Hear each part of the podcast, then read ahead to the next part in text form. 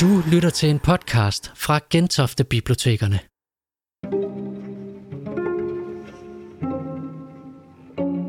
Mandag den 16. november besøgte Allan Randrup Thomsen Gentofte Hovedbibliotek med et foredrag om coronavirus. Allan Randrup Thomsen er professor i eksperimentel virologi ved det Sundhedsvidenskabelige Fakultet på Københavns Universitet. Foredraget var en del af temaet Virus i tiden, hvor Gentofte Bibliotekerne gennem flere arrangementer i sidste halvdel af november sætter spot på pandemier i videnskab, litteratur og historie. Du kommer nu med ind i salen og helt op på første række. God fornøjelse.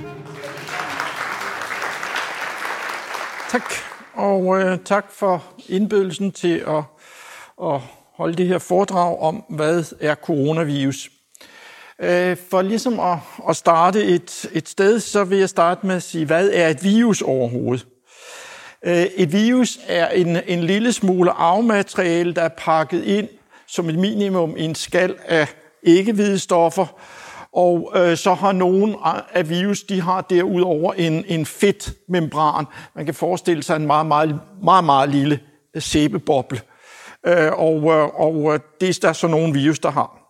Det, der karakteriserer virus i forhold til øh, andre livsformer, det er, at virus er nødt til at parasitere på en celle.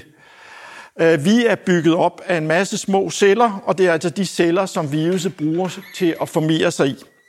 Og øh, der findes øh, virus, som kan inficere alle typer af celler, helt fra vores menneskeceller og øh, dyreceller, fiskeceller, krybdyrceller, øh, helt ned til bakterier, kan inficeres med virus. Og det er så selvfølgelig forskellige virus, der kan inficere forskellige individer, og øh, det er meget høj grad baseret på, om viruset har evnen til at binde sig til nogle molekyler på overfladen af cellerne, øh, fordi den der forankring til celleoverfladen er det første skridt i, at viruset kommer ind i cellen. Nu sagde jeg, at, at virus består af noget arvemateriale, og, øh, og vi ved øh, er jo, at de fleste her, øh, eller alle her, er, at der består deres arvemateriale af det, vi kalder DNA. Øh, og det er det meste livs arvemateriale jo også opbygget af. Men øh, virus er sådan indrettet, at, at det kan også bruge det, vi kalder RNA som arvemateriale. Så vi inddeler verden når vi starter med at kigge på virus, i det, der hedder DNA-virus og RNA-virus. Og øh, en af de væsentlige forskelle på DNA- og RNA-virus, det er, at stabiliteten, altså den genetiske stabilitet, er meget større for DNA-virus end for RNA-virus. Og det har relation til selvfølgelig, det jeg vil frem til, er, at corona er et RNA-virus. Så det forklarer noget om, hvorfor viruset også ændrer sig. Når viruset så kommer ind i cellerne, øh, så bruger det cellens øh, maskineri til at producere mere af sig selv. Øh, så viruset skal altså ind i cellen for at producere mere af sig selv. På et eller andet tidspunkt, så kommer viruset så ud af cellen igen mange gange, fordi cellen simpelthen dør. Man kan sige, det, det er ligesom en, en punkt, der går hul på, og så triller alle øh, viruserne ud. Øh, nogle gange er der lidt mere raffinerede processer, hvor viruset knopskyder fra, fra celleoverfladen, øh, men så kommer viruset ud, og mens viruset er uden for en celle, er det øh, metabolisk inaktivt. Det vil sige, at det kan ikke blive til mere. Det skal være inde i en celle for at blive til mere. Så fra det øjeblik, viruset er ude af cellen, og til det kommer ind i den næste celle, der sker der ingen opformering. Tværtimod kan man sige, i den fase, hvor viruset er uden for cellen, der sker der ofte det, vi kalder en denaturering, og der sker nogle ændringer i viruset, som gør, at en mindre og mindre del af de viruspartikler, som findes derude, de øh, har evnen til at inficere andre celler. Og derfor er det også det, når vi kigger på coronavirus, hvor lang tid kan det overleve på overflader, jamen der vil det betyde, at når vi lægger en klat virus her, og der jo ikke er nogen celler, jamen så vil der gå en vis tid, øh, og så vil viruset ikke længere være infektiøst. Og øh, på faste overflader som det her, der er det ofte sådan, at vi taler om en størrelsenorden fra 48 til 72 timer, at viruset kan overleve udenfor. Men det er ikke sådan, at der er lige så meget efter øh, 24 timer, som der var til tiden 0. Det er altså en, en aftagende effektivitet, jo længere tid der går. Når viruset er inde i cellen, øh, som man næsten kan forstå ud af det, jeg sagde, så vil det ofte påvirke cellen, sådan så den dør af den af det. Og det er det, der er en væsentlig del af, hvorfor virus fremkalder sygdom. En anden del er, at viruset trigger nogle mekanismer i vores krop, som principielt set har til opgave at eliminere viruset fra kroppen. Men i den akutte fase, altså hvor, hvor viruset bliver bekæmpet af vores immunapparat i bredeste forstand, jamen der kan det godt være sådan, at de aktiviteter, som immunapparatet har, når du forsøger at eliminere viruset, faktisk øger øh, den sygdomsfremkaldende effekt. Og derfor er det vigtigt, og det kommer også lidt længere øh, tilbage til lidt senere hen, at denne her aktivering af vores immunsystem, at den bliver kontrolleret meget øh, præcist, sådan så at vi ikke får en overreaktion, sådan så vi faktisk dør af, at immunsystemet forsøger at eliminere virus. Coronavirus er, det var generelt om virus. Nu går jeg så over til coronavirus. Coronavirus er det, vi kalder et kappebærende virus, det vil sige, at de har denne her fedtmembran på overfladen. Øh, og det er sådan set gode nyheder for os, fordi når et virus har den her fedtmembran, så er det relativt nemt at inaktivere. Øh, almindelig øh, sæbe, som vi vasker med, det indeholder det, vi kalder detergenter. Og detergenter ødelægger fedtoverflader. Det er derfor, at vi får, får renset fedt af, af tøj og porcelæn og så videre med øh, opvaskemiddel. Øhm, og på samme måde her kan man så sige, at, at viruset bliver meget nemt inaktiveret af sæber og andre stoffer, som altså øh, ødelægger denne her fedtmembran.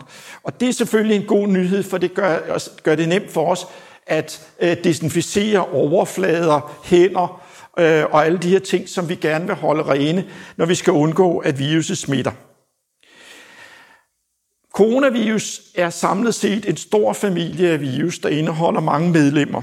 Men hvis vi ser udelukkende på de coronavirus, der giver sygdom hos mennesker, så har vi, øh, kender vi den egentlig rigtig godt, fordi vi har alle sammen prøvet at være forkølet.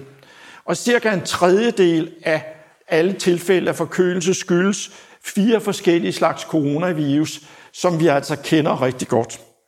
Og som vores immunsystem også kender. Øh, men I ved også godt, at vi kan blive forkølet flere gange. Det er ikke bare fordi, at der kommer eller at der er flere varianter der, af virus, der kan give sygdom, men det er også fordi immuniteten, når man kun har en overfladisk infektion, er relativt kortvarig. Og det er også noget, som har relation til den øh, nye coronavirus, som, som jeg jo skal komme ind på. Derudover så har vi nogle mere, øh, kan man sige, underartede øh, coronavirus, som vi har, har mødt tidligere. I har for det første det, der hedder SARS, som i virkeligheden nu hedder SARS-1, øh, og som øh, vi så for en uh, det er vel en god, god 15 år siden, eller sådan noget lignende, som også udsprang i, i Kina, øh, men øh, meget hurtigt øh, blev bragt til en, øh, jeg tror det var Hongkong, øh, hvor den person, som havde smitten, nåede at smitte en række mennesker, som derefter tog til deres hjembyer, og i løbet af kort tid var der 80 byer på hele øh, kloden, som havde udbrud af, af det her SARS-virus. Øhm, heldigvis var det sådan, at det her virus var ikke særlig øh, godt øh, til at smitte, ikke nær så godt som det nye coronavirus. Og øh, der er også noget, og det vil jeg vende tilbage til igen, øh, omkring hvordan det smittede, som gjorde, at det var nemt at, at eliminere denne her infektion. Så nogle år efter, at vi havde det her udbrud, som altså døde ud, øh, og derfor fik man aldrig lavet en færdig vaccine mod, mod SARS, fordi den simpelthen forsvandt af sig selv. Så kom der noget, der hed MERS. Øh, jeg skal lige forresten sige, SARS står for svær akut respiratorisk øh, syndrom, og det vil sige, at man får en, en alvorlig lungebetændelse. Så kom der noget, der hed MERS. Middle Eastern, altså mellemøstlig respiratorisk syndromvirus. Øh, og, øh, og øh, det var også mere alvorligt end, end, end det nuværende SARS-2-virus, men, men det gode ved det var, at det havde svært ved at smitte mellem mennesker. Både SARS-1 og MERS har en ophav i flagermus. og, og, og det var vigt, er vigtigt at vide, fordi det er også der, SARS-2 kommer fra. I flagermus findes der en lang række forskellige coronavirus. Og øh, dem, der øh, studerede udbruddet af øh, SARS-1, øh, de fandt frem til, eller nogle af dem fandt frem til, at der faktisk var en hel masse coronavirus, som lignede SARS-1, og derfor var der flere, der rejste det, er øh, den problematik, at vi kunne godt se sådan et nyt udbrud. Og øh, for mange biologer kom det heller ikke bag på os, da vi så det her SARS-2, fordi det var egentlig noget, som vi havde gået og frygtet for, og på en eller anden måde forventet ville ske, øh, efter at de her øh, ting kom frem. Så den oprindelige smittekilde for alle de her tre virus, SARS-1, MERS og SARS-2, det er flagermus coronavirus. Og det vil sige, på den måde kan man sige, lukker jeg ikke boksen Øh, fordi der kan komme flere af den slags øh, coronavirus fra flagermus i fremtiden. Øhm, så det kan være, at når vi forhåbentlig snart har en vaccine mod SARS-2, så er vi beskyttet mod den. Men hvad med SARS-3 og 4 og så videre? Øh, de kan komme i fremtiden. Det, der forhåbentlig kommer ud af det her, det er, at når vi har en vaccine mod SARS-2, så ved vi, hvordan man skal lave vacciner over for denne her slags coronavirus, og så kan vi gøre det hurtigere, endnu hurtigere næste gang. Som sagt, RNA-virus er genetisk ustabile, og det vil sige, at der hele tiden opstår det, vi kalder punktmutationer. Mange af de her punktmutationer giver ikke anledning til biologiske ændringer, men de giver os mulighed for at identificere virus, øh, ligesom et fingeraftryk kan identificere os.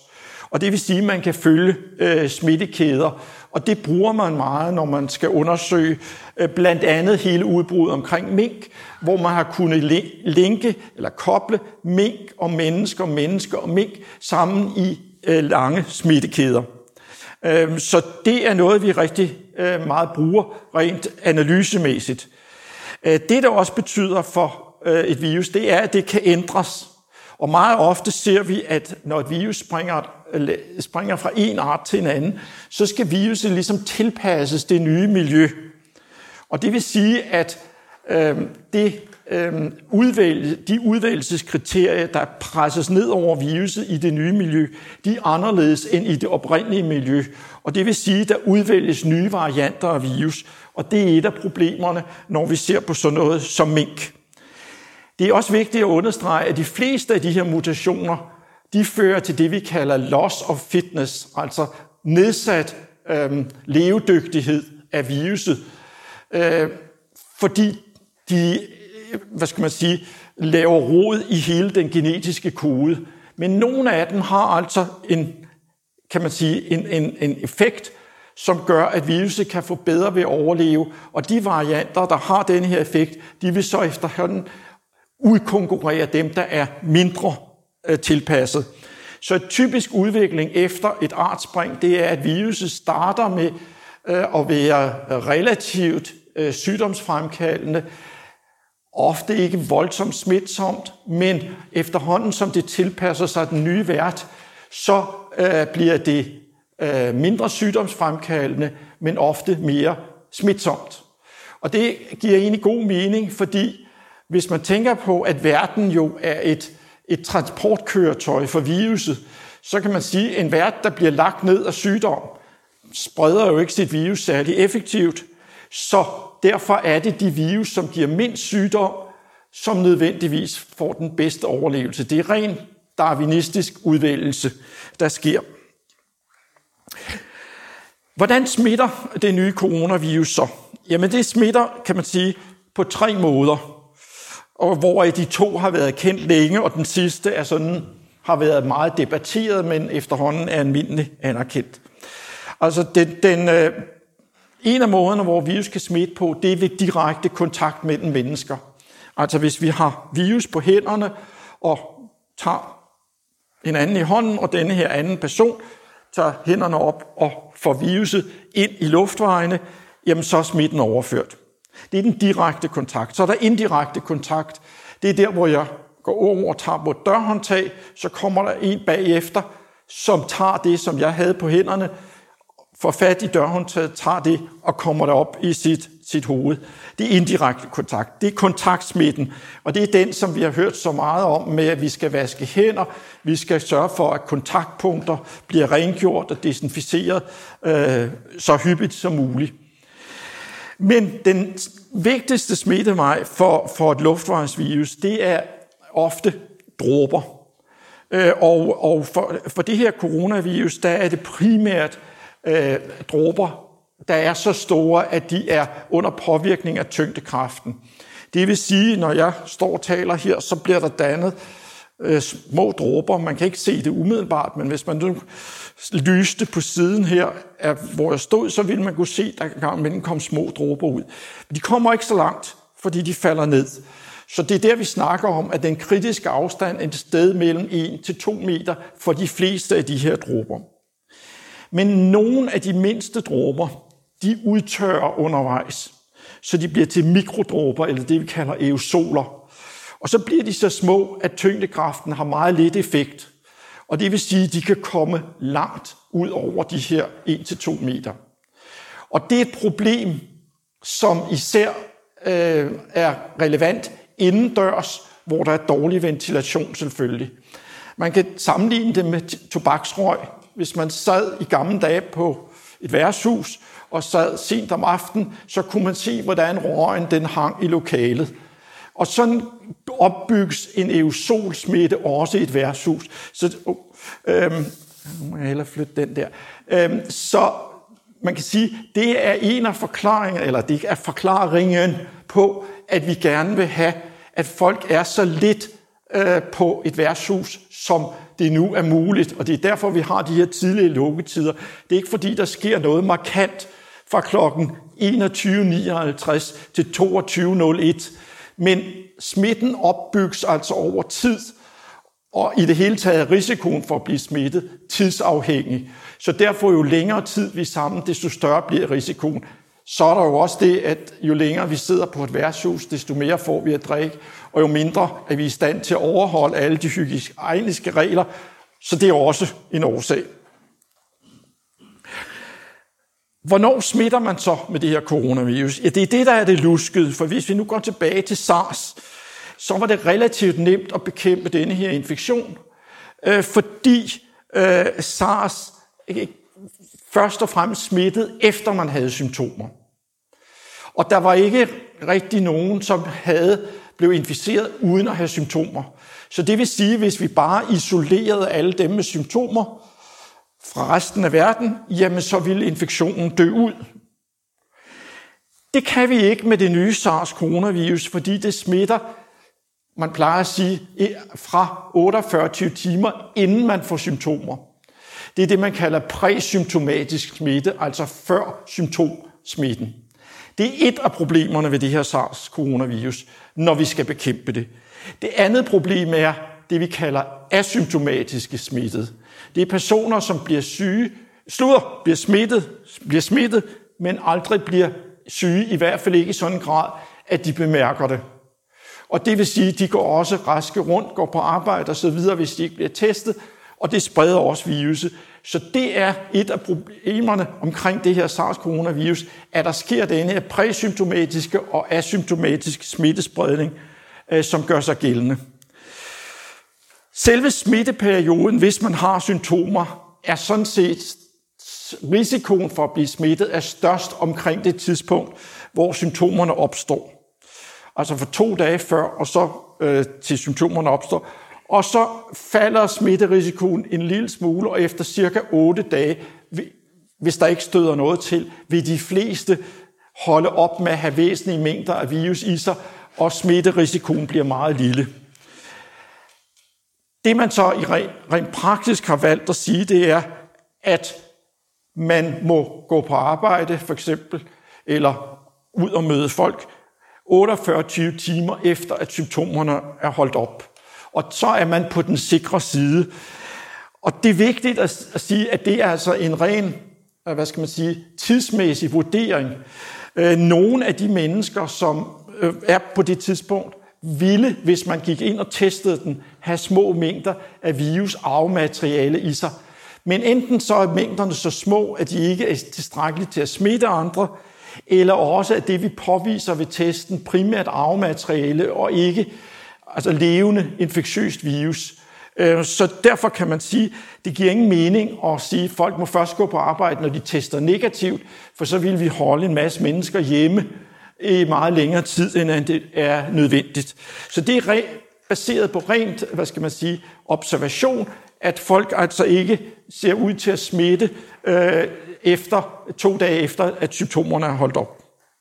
Hvad er så symptomerne ved denne her infektion? Ja, et af de øh, almindeligste symptomer, det er tør hoste og ondt i halsen. Og så øh, vil mange også opleve feber. Så det er sådan, kan man sige, optræder lidt ligesom en halsbetændelse. Og så som et karakteristisk, så vil noget omkring tre fjerdedel af dem, der er inficeret, de vil også opleve tab af lugtesansen. Og det er meget unikt for det her øh, virus, så man kan næsten, altså hvis personer har tab af lugtesans i forbindelse med en luftvejsinfektion, og nu taler jeg ikke om tilstoppet næse, men jeg taler om, om tab af lugtesans og smagsans, jamen så kan man næsten på forhånd sige, at det er coronavirus. Det er et af de ting, der adskiller det. Så kan man også sige, at, at hvis man er meget snottet, som man er ved forkølelse, så er det nok ikke coronavirus, fordi coronavirus sidder ikke så meget heroppe og giver symptomer herfra. Det sidder længere nede i halsen, altså som en halsbetændelse. Det bringer mig så til at tale om, hvordan er så forløbet af den typiske coronainfektion. Og allerede der, der opstår problemerne, fordi der er sådan set ikke noget typisk forløb. Som jeg sagde, så er der en, rigtig mange, måske endda over halvdelen, måske flere end dem, der har symptomer, som, som øh, ikke oplever at have nogen symptomer, når de, når de er inficeret. Øh, så det er en del af spektret. Det er den milde ende. Så er der nogen, hvor viruset altså primært giver sig udtryk som en, en halsbetændelse. Det er også relativt banal sygdom. Men så er der nogen, hvor, hvor, hvor viruset rykker ned i lungerne. Og så får man lungebetændelse, virusinduceret lungebetændelse. Og så begynder det ikke at være så rart længere. Og hvis den her lungebetændelse udvikler sig, så får man det, der hedder akut respiratory distress. Det vil sige et akut respiratorisk problemkompleks. Fordi man kan ikke trække, der kommer betændelse i lungerne, og det trækker væske ind, og det vil sige, at hvad hedder det, optagelsen af ilt er jo baseret på, at der er meget kort stykke mellem luften inde i, i rummene derinde og blodbanen. Men når der er betændelse, så bliver der lagt, lagt et lag af celler og væske oveni, som ilten skal øh, passere igennem. Og det bliver svært. Så så er det, man begynder at, at rigtig øh, få det svært med at trække vejret. Og så i de aller værste tilfælde, så sker der, hvad vi nok må anse for en spredning af viruset til en række organer. Det er stadigvæk noget, der diskuteres, men, men, men det ser ud som om viruset også kan inficere øh, andre organer øh, i, hos de i værste til. Og så får man det, man kalder sepsis, som egentlig er sådan en, en generel betændelsestilstand i hele kroppen. Øh, og så, er man, så begynder organerne at sætte ud, øh, Øh, nyrerne blandt andet, og så risikerer man altså at dø af det. Øh, så det er det værst tænkelige forløb. Så øh, vil jeg sige noget om, når jeg nu ender her, eller øh, kommer til det her med forløbet, så vil jeg sige noget om, hvad er dødeligheden ved coronavirus. Øh, fordi det er også et, et, et kompliceret spørgsmål, som, som man kan bruge timer på at debattere. Vi taler om to forskellige slags dødelighed. Det ene hedder infection fatality rate. Det er, hvor mange ud af dem, der er inficeret, der dør. Og så er der case fatality rate. Det er, hvor mange ud af dem, vi erkender, har sygdommen, som dør. Og forskellen er, at dem, der dør, jamen de, de står i nævneren, men tæl, slud i tælleren. Nævneren er forskellig, fordi infection fatality rate, der er det i princippet alle de inficerede, der indgår. Og det er her, vi begynder at operere med det, vi kalder et mørketal. Øh, altså alle dem, som er inficeret uden at vide det. Og efterhånden, som vi har testet mere og mere, jamen så falder infection fatality rate, fordi nævn, nævneren bliver større og større, fordi vi detekterer flere og flere inficerede. Så meget ofte, når man begynder med at kigge på en sygdom, så starter man med at få høje dødsrater. Men efterhånden, som man finder, fordi man finder først de, de alvorlige tilfælde, men efterhånden, når man bliver klar over, at der er også nogen, der har mildere symptomer, så falder den ofte. Det er, man kan sige, at det er noget nemmere med case fatality rate, fordi det er ligesom dem, som bliver opdaget af sundhedsvæsenet, fordi de har alvorlige symptomer. Og, og det tal skrider ikke øh, så meget som infection fatality rate. Case fatality rate, altså hvor mange af dem, der symptomer, der dør, er i Danmark gennemsnitligt 5%. Men alder er meget vigtigt, og hvis vi nu, nu laver lige et spring, og går over til infection fatality rate, så er risikoen for at dø af infektionen, hvis man er under 70, den er under 1 procent. Den er under 0,1 procent. Den er i virkeligheden 0,08 procent. Hvis man derimod er over 70 år, så er den 5,4 procent. Så der er meget stor forskel på alderen i gennemsnit, og det kan I godt se, i virkeligheden giver det ikke nogen mening at tale om det her, fordi et, et gennemsnit af en befolkning, det vil jo afhænge af, hvordan befolkningen er sammensat, og hvor mange unge og hvor gamle er der. Men i gennemsnit i Danmark regner vi med, at, at uh, infection fatality rate er i størrelsesorden 1%. Så uh, bliver det jo også aktuelt at sige, fordi der er mange, der siger, jamen er det her ikke bare en lidt alvorlig influenza? Ja og nej. Altså for det første er der markant forskel i, øh, hvordan influenza og coronavirus egentlig uh, er kendt af vores immunsystem. Alle herinde vil have haft influenza på et eller andet tidspunkt. Og det vil sige, at de har en forud eksisterende immunitet i en eller anden grad over for en ny influenza. Og derfor vil vi ikke få en epidemi, der breder sig så hurtigt ud. Men dem, der har den dårligste immunitet, vil kunne inficeres, når nye varianter af influenzavirus opstår. Det er den ene ting. Den anden ting er også, at netop når det gælder de her fatality rates, så er, der, er det meget alvorligere at få coronavirus end influenza. Man siger, at det er cirka 20-40 gange værre i udtrykt i de her talværdier at blive inficeret med coronavirus end med influenza. Men det er jo igen gennemsnitsberegninger, hvor man altså går ud fra en eller anden gennemsnitsalder af befolkningen, så det giver ikke så meget mening. Et andet problem, når man skal sammenligne de her to ting, det er, at vi har rimelig styr på, hvor mange der har coronavirus efterhånden, fordi vi tester så meget, og vi har også lavet antistoftestning af folk, så vi ved, hvem der har været inficeret uden selv at opdage det, men altså har lavet antistoffer som et udtryk for, at de har været inficeret. Øhm, så vi har efterhånden et meget, vil jeg sige, relativt lille mørketal øh, for coronavirus. Når det gælder influenzavirus, har vi faktisk ikke nær så meget styr på det. De fleste, der har influenza, bliver jo ikke diagnostiseret. Øhm, og lige sammen med, med dødeligheden, Dødeligheden ved influenza bliver primært estimeret, altså beregnet, ud fra overdødeligheden i influenza-sæsonen. Man har over mange år lavet nogle standardkurver for, hvordan dødeligheden er, og den er altid højere om vinteren. Men når vi har influenzaår, så er den endnu højere. Og det er den forskel mellem den her gennemsnitlige standardkurve og årets øh, øh, overdødelighed, man bruger til at beregne dødeligheden af influenza. Det er en helt anden måde, end vi beregner coronavirus på, fordi der har vi en diagnose på patienterne, og man kan sige, der er på den måde mere kontrol på det. Så det er meget, meget svært i virkeligheden at komme til en endelig beregning af det, og det er derfor, jeg siger, at, at, at det er altså et, et problem, når man skal sammenligne de her to. Men estimatet er, at, at øh, hvad hedder det, infection fatality rate ligger et sted mellem altså 0,025 til 0,05 procent. Altså lavere end, øh, væsentligt lavere end øh, for øh, den her nye coronavirus. Men altså, det er at måle øh, elastik med målebånd, det her.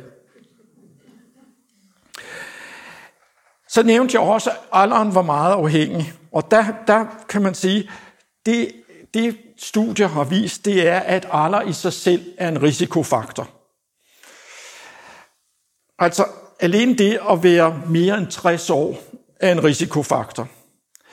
Men oven i det, så kommer der det, vi kalder komorbiditeter, altså at man, når man er ældre, også har en oversandsynlighed for at have en lang række øh, sygdomme, som ofte ses hos ældre, altså forhøjet blodtryk, hjertekar, sygdomme, sukkersyge, overvægt, måske også øh, noget øh, kol, altså kronisk lungesygdom.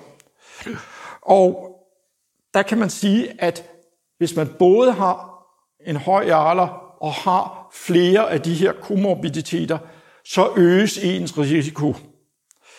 Det gode er, at, kan man sige, at for dem, som ikke har komorbiditeter, så ser det trods alt rigtig godt ud. Altså 79 procent, der var inde og kigge sidst, af dem, som er døde af coronavirus i Danmark, det er ældre med to komorbiditeter. Så det er altså øh, væsentligt at vide, at for de fleste af os er der altså ikke den store risiko, og specielt for de yngre, dem under 60 år, er der næsten ingen, der er døde. Jeg tror, der er registreret en, to øh, personer i Danmark overhovedet. Øhm, det, som nok er afgørende, det er, at mange af de her komorbiditeter påvirker vores generelle, øh, hvad skal man sige, øh, evne til at, at være påvirket af betændelsestilstanden. Og det vil sige, når det her virus inducerer betændelse, så forværrer det en forudeksisterende lav grad af betændelse, vi har, hvis vi har øh, overforkalkning, hvis vi har det, der hedder metabolisk syndrom, som er det, der hedder, hænger sammen med type 2-diabetes, og som altså selvfølgelig også hænger sammen med overvægt. Øh, så det er nok forklaringen på, at det her, de her ting spiller sammen. Og desværre er det ikke sådan, at der er nogen sikre studier, der siger, at for eksempel øh, forhøjet blodtryk, der er velbehandlet, har en lavere risiko end forhøjet blodtryk, der ikke er velbehandlet. Det vil man umiddelbart tro, men der er ikke nogen data, der støtter det, og det er måske fordi, den, man ikke har ændret ved den grundlæggende sygdom, der ligger bag øh, den forhøjede blodtryk, nemlig karnes øh, tilstand. Øh, det samme gælder for, øh, for, for eksempel for type 2 diabetes. Nu har jeg så snakket om, hvor, hvor syg man kan blive, og man kan dø af infektionen. Så vil jeg godt snakke lidt om, om behandlingen. Øh, det er sådan, at vi har efterhånden fået nogle midler, som kan bruges til at behandle den her sygdom. Og det vil alt andet lige også påvirke de her mortalitetsrater, som jeg nævnte. Øh, fordi i øjeblikket ser det i hvert fald ud som om, at dem, der bliver indlagt, de ligger kortere tid, og der er flere, der kommer ud, øh, om man så må sige, stående op. Så det kan både have noget at gøre med, at de kliniske læger er blevet bedre til at behandle, men det kan også godt gøre, at vi har jo set en meget hvad hedder det, udbredt infektionshyppighed hos yngre. Så der er flere ting, der kan komme ind. Så igen øh, må I acceptere, at, at man kan ikke udtrykke sig sort-hvidt omkring det her. Men når jeg snakker med klinikerne, så er det en klar opfattelse blandt dem, at man er blevet bedre til at behandle det, fordi man har fået styr på, hvordan man egentlig skal gøre det her. Godt. Med hensyn til den basisbehandling, vi har, der kan man sige, at en af de ting, som er kommet helt klart ud, det er steroider. Mange herinde har sikkert prøvet, om ikke andet sådan steroidcreme til at øh, dæmpe noget betændelse i, i, i, i huden, noget allergi eller et eller andet andet. Øh, steroider kan også bruges til det, vi kalder autoimmunsygdomme, gigt og øh, øh, tarmbetændelse, øh, altså kron og, og sådan nogle ting. Øh, og, og det har altså også vist sig at virke i denne her situation. Og det hænger sammen med det, jeg var inde på tidligere, at øhm, der sker nogle gange det under infektioner, at immunsystemet overreagerer. Og det ser ud som om, at der er en overreaktion hos dem, som bliver mest alvorligt syge. Øh, præcis hvordan mekanismerne er, ved vi ikke. Øh, og det bliver lidt, øhm, hvad skal man sige, fagligt, hvis jeg skal begynde at, at, at, at fortælle noget om det. Men en af de ting, som, som ser ud til at spille en rolle, det er, at der bliver frigivet en række immunhormoner under øh, den akutte infektion. Og der bliver hos, altså hos nogen frigivet for mange, og det er det, som i, i sidste ende man går hen øh, og dør af. Og derfor, når vi dæmper alt det ned med steroid, fordi det er et immunundertrykkende stof, jamen så, øh, så kommer man bedre ud af det. Så har I sikkert også alle sammen hørt om det stof, der hedder remdesivir. Remdesivir er et stof, der går ind og ændrer på virusets arvemateriale. Det bliver simpelthen bygget ind i stedet for de rigtige komponenter i arvematerialet, og det gør, at viruset så ikke dur øh, infektionsmæssigt set. Øhm, og, øh, og det har nogen effekt. Øhm, der er stadigvæk lidt debat om det, fordi der, der er lavet et stort studie, som indicerede og et lidt mindre studie, som ikke viste så meget. Øh, men det er nok måske, fordi det sidste ikke netop var så stort. Så, så jeg tror, at de fleste øh, klinikere vil stadigvæk i dag øh, sige, at, at hvis man kommer på hospital, og man er alvorligt syg med det coronavirus, så skal man give remdesivir. Jeg er ikke kliniker, jeg er biolog.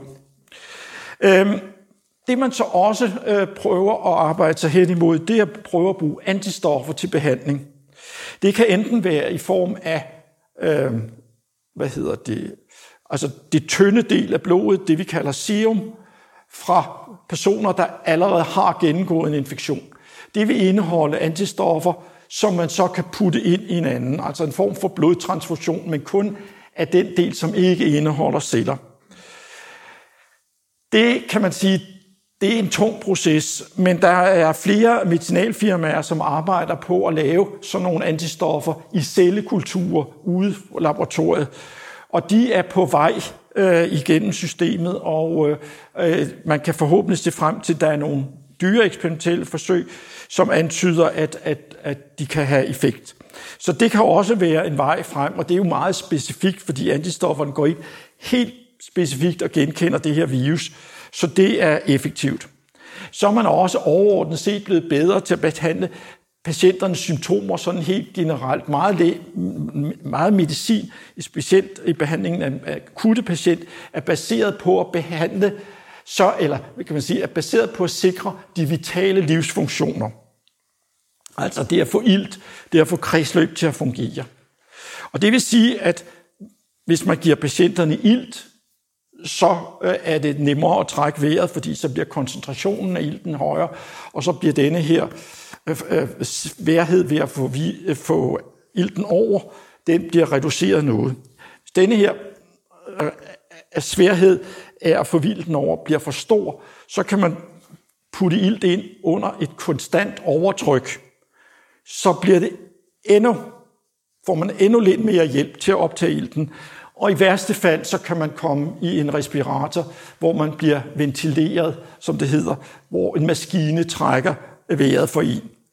Så det er af de øh, hvad skal man sige, behandlingsregimer omkring vejrtrækning, man kan.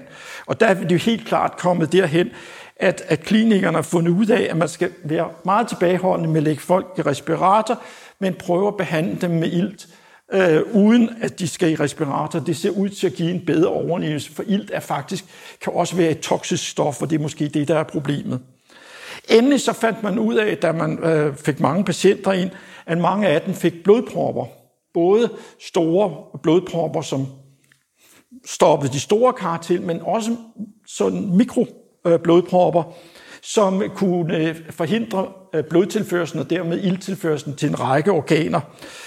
Og, øh, og øh, det vil sige, at man er nu begyndt at behandle folk med øh, det, vi kalder, man populært kalder blodfortyndende stoffer, netop for at undgå, at de her blodpropper får betydning for forsyningen af, med blod og ild til organerne, og det giver også i sig selv en bedre overlevelse.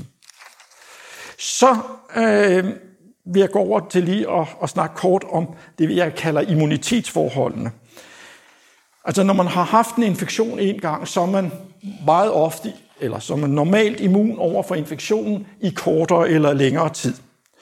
Og den her immunitet er baseret på to ting, nemlig det, vi kalder T-celler og det, vi kalder B-celler. Og det er lidt langhåret, men det er to forskellige slags hvide blodlegemer. B-cellerne er dem, som laver antistoffer. Og øh, det er jo noget af det, som vi kigger, Øh, man kigger meget på, når det gælder øh, coronavirus. Altså, hvor længe har vi de her antistoffer fra infektionen? Øh, forsvinder de over tid? Altså, erfaringerne med andre milde coronavirus er, at de forsvinder hurtigt.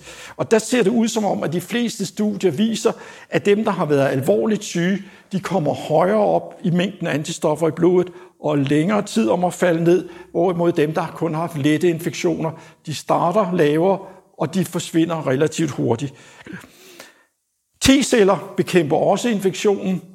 Det, der har vi nogen, der hedder dræber T-celler. Det lyder lidt uhyggeligt, men i virkeligheden er det, er det øh, celler, der går ind og specifikt fjerner de virusinficerede celler, øh, og på den måde eliminerer virus. Så har vi også dem, vi kalder hjælper T-celler de hjælper de her B-celler til at lave antistoffer.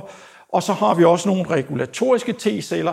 De regulerer netop denne her afstemning af immunresponset, sådan så vi i de fleste tilfælde ikke får denne her overreaktion. Og alle de her celler bliver, øh, får, har, øh, kan man sige, en form for hukommelse, sådan så når vi bliver udsat for en infektion øh, næste gang, jamen så reagerer de hurtigere og mere effektivt.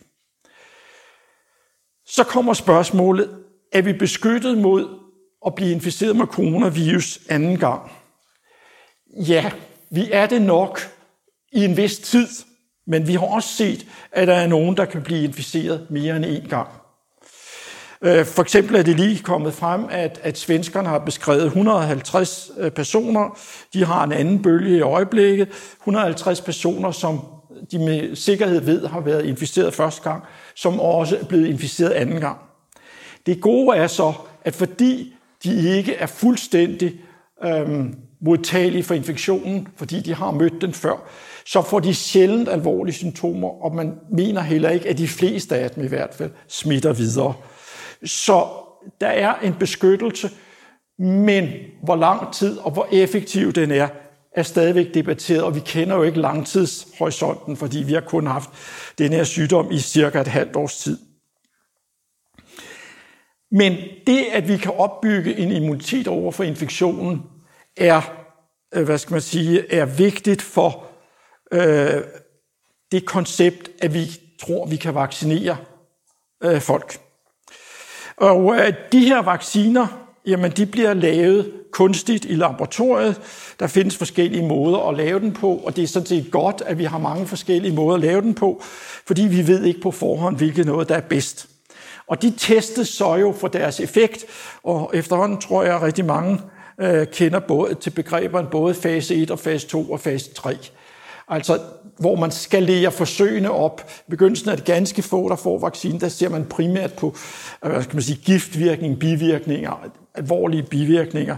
Og så får man lidt flere, og så i fase 3, der får, taler vi om 10.000 af individer, der får det, og det vil være individer, som også er udsat for infektionen, sådan som man har nogen, der er vaccineret med den, den vaccine, man undersøger, og andre, som er vaccineret med en pseudovaccine, det vi kalder en placebovaccine. Og så på et eller andet tidspunkt går man ind, og så finder man ud af, hvor mange er der inficeret, og på det tidspunkt, hvor man gør det, hvor man scorer dem inficeret, der ved man endnu ikke, hvilken gruppe de hører til. Men når man så har scoret den enkelte person, om han eller hun er blevet smittet, jamen så åbner man øhm, øhm, øh, den øh, øh, kodning, som gør, at, at dem, der bedømmer det, ikke ved, øh, om personerne har fået vaccine eller ej. Og hvis man så kan se en, det, vi kalder en signifikant forskel mellem den gruppe, der har fået vaccine, og den, der ikke har fået vaccine, jamen så har vi en potentiel vaccinekandidat, som kan rulle videre med. Og det er sådan set der, hvor øh, vi for en uge siden hørte, at det firma, der hed Pfizer, sammen med det tyske selskab BioNTech, de har Øh, præliminære data, altså forløbige data fra deres fase 3, som siger, at effekten af deres vaccine ser ud til at være helt op til 90 procent. Og hvis det holder stik, når studiet er gået til ende, så er det en rigtig god vaccine, man kan få. Jeg tror, mange af mine kollegaer ville have forsvoret, at det kunne komme derop. Øh, men selv hvis den falder lidt, så er den fint. Myndighederne har på forhånd sagt, 50% effektivitet ville de acceptere, så vi er fint over kortet, hvis det her holder. Øh, og, det er en rigtig god nyhed, fordi det har også, øh, kan man sige, implikationer for, hvordan vi tror på, at andre vacciner kunne virke, at vi kan få en effekt. Men når så vaccinen har været igen fase 3, så er vi ikke klar til at vaccinere folk. Så skal de godkendes af myndighederne i Danmark, af Lægemiddelstyrelsen, og så, når de har godkendt det, så kan man begynde at vaccinere. Kan man så forestille sig, at vi kan udrydde coronavirus? Det er så et, et, et stort spørgsmål. Øhm, der er mulighed for, at viruset muterer, så vi skal ud og vaccinere flere gange, ligesom med, med øhm, influenzavirus. Øhm, en anden ting, som kan være et problem omkring coronavirus, i hvert fald generelt, det er, der hvor man har held med at udrydde en, en virus med vaccination, øh, det er ofte fordi, der ikke har været noget ikke-menneskeligt reservoir. Og øh, nu har vi så minkene som den ene. Øh, det er så en, vi måske, eller den kan vi jo selv styre i princippet, men det, jeg var inde på tidligere, er flagermusene. Altså flagermusene har de her coronavirus, og det kan så godt være, at det ikke bliver SARS-coronavirus 2, vi får næste gang, men SARS-coronavirus 3. Øh, så, så vi må nok forestille os, at det kunne nemt gå hen og blive sådan, at vi må igennem det her forløb flere gange. Men det gode er, at hvis vi først har fundet ud af, hvordan vi kan vaccinere mod de her øh, flagermusvacciner, så kommer vi nemmere til det næste gang. Og så lige det sidste, og jeg tror, det passer vist meget godt med, med tiden, det er lige en lille smule om, om mink-situationen, fordi det har jo været meget, meget debatteret. Øh, og og øh, man kan sige, at, at der var noget, måske noget overreaktion øh, her for, ja, det er en, lidt over to, øh, lidt over en uge siden, øh, hvor man kiggede meget på den, man kaldte kloster 5, som var en særlig mutant. De fleste fagfolk vil nok sige, at kloster 5 er ikke i sig selv bekymrende, men det indikerer, at der er noget potentiale med de virus, der kommer ud af mink. Det er klart dokumenteret, at mennesker kan smitte mink. Mink bliver meget let smittet. Mink kan smitte tilbage til mennesker. Og under det her ophold i minken ser det ud som om, der opstår nogle mutationer, som vi ser påvirker denne her såkaldte spike-protein. Jeg har sikkert alle sammen set et billede af coronavirus, hvor det er sådan en, en kugle med sådan nogle spidser, der stikker ud. Og de her spidser er det, viruset bruger, når det skal ind i cellerne, og det er også der, hvor antistofferne går ind og hæmmer, øh, at, at viruset kan inficere celler og dermed beskytte os. Og hvis det begynder at ændres, så kan det få stor betydning. Knap så meget for den naturlige erhvervede immunitet, fordi der har vi mødt hele viruset, så der vil være andre dele af viruset, vi genkender og får derfor en mildere sygdom. Men for vaccinerne, som ofte er rettet udelukkende mod det her S-protein, der kan det betyde meget, hvis det begynder at ændre sig. Og det er derfor, at, at mange forskere, øh, selvom de ikke siger, at kloster 5 er så farligt, at mange forskere går ind for, at vi kan ikke i den nuværende situation tillade os at have mink i Danmark af hensyn til folkesundheden. Fordi der er så mange dyr, øh, de går tæt sammen, de holder ikke afstand, de vasker ikke poter øh, og så videre. Så vi kan ikke styre infektionen i de her minkfarme. Øh, så der sker en meget hurtig udvikling af viruset der, og det har jo også erfaringsmæssigt vist sig, at vi er meget svært ved at forhindre smitte fra minkfarmene ud i befolkningen. Så de forhold til sammen gør jo, at man fra, ud fra et forsigtighedsprincip vil sige, at det er nok en god idé at slå minkene ned. Nogle af mine kollegaer, nogle få, siger, jamen vi får de her mutationer alligevel, og det kunne også godt være tilfældet, men altså, det ser ud som om, der er et særligt problem, når man har det her artspring som mennesker over i mink. Øh, så vi skal patte lidt ekstra på, og så skal vi jo altså også stadigvæk tænke på, at altså, ja, nu ved jeg ikke, hvor mange mink der er tilbage, men, men der var et sted omkring 15-17 millioner mink, og vi er 5 millioner mennesker. Så det er et meget stort smittereservoir, og der er ikke noget, der tyder på, at, at vi kan komme det til livs på anden måde, desværre, end at, at slå dyrene ned. Så det øh, er, er det, som alle på nuværende tidspunkt øh, hælder til. Ja, det var, hvad jeg vil sige, og øh, jeg kan forstå, at der ikke er mulighed for at stille spørgsmål, så det håber jeg, at jeg har fortalt om de ting, som øh, I efterspurgte. Og ellers så må jeg jo sige, at det desværre bare er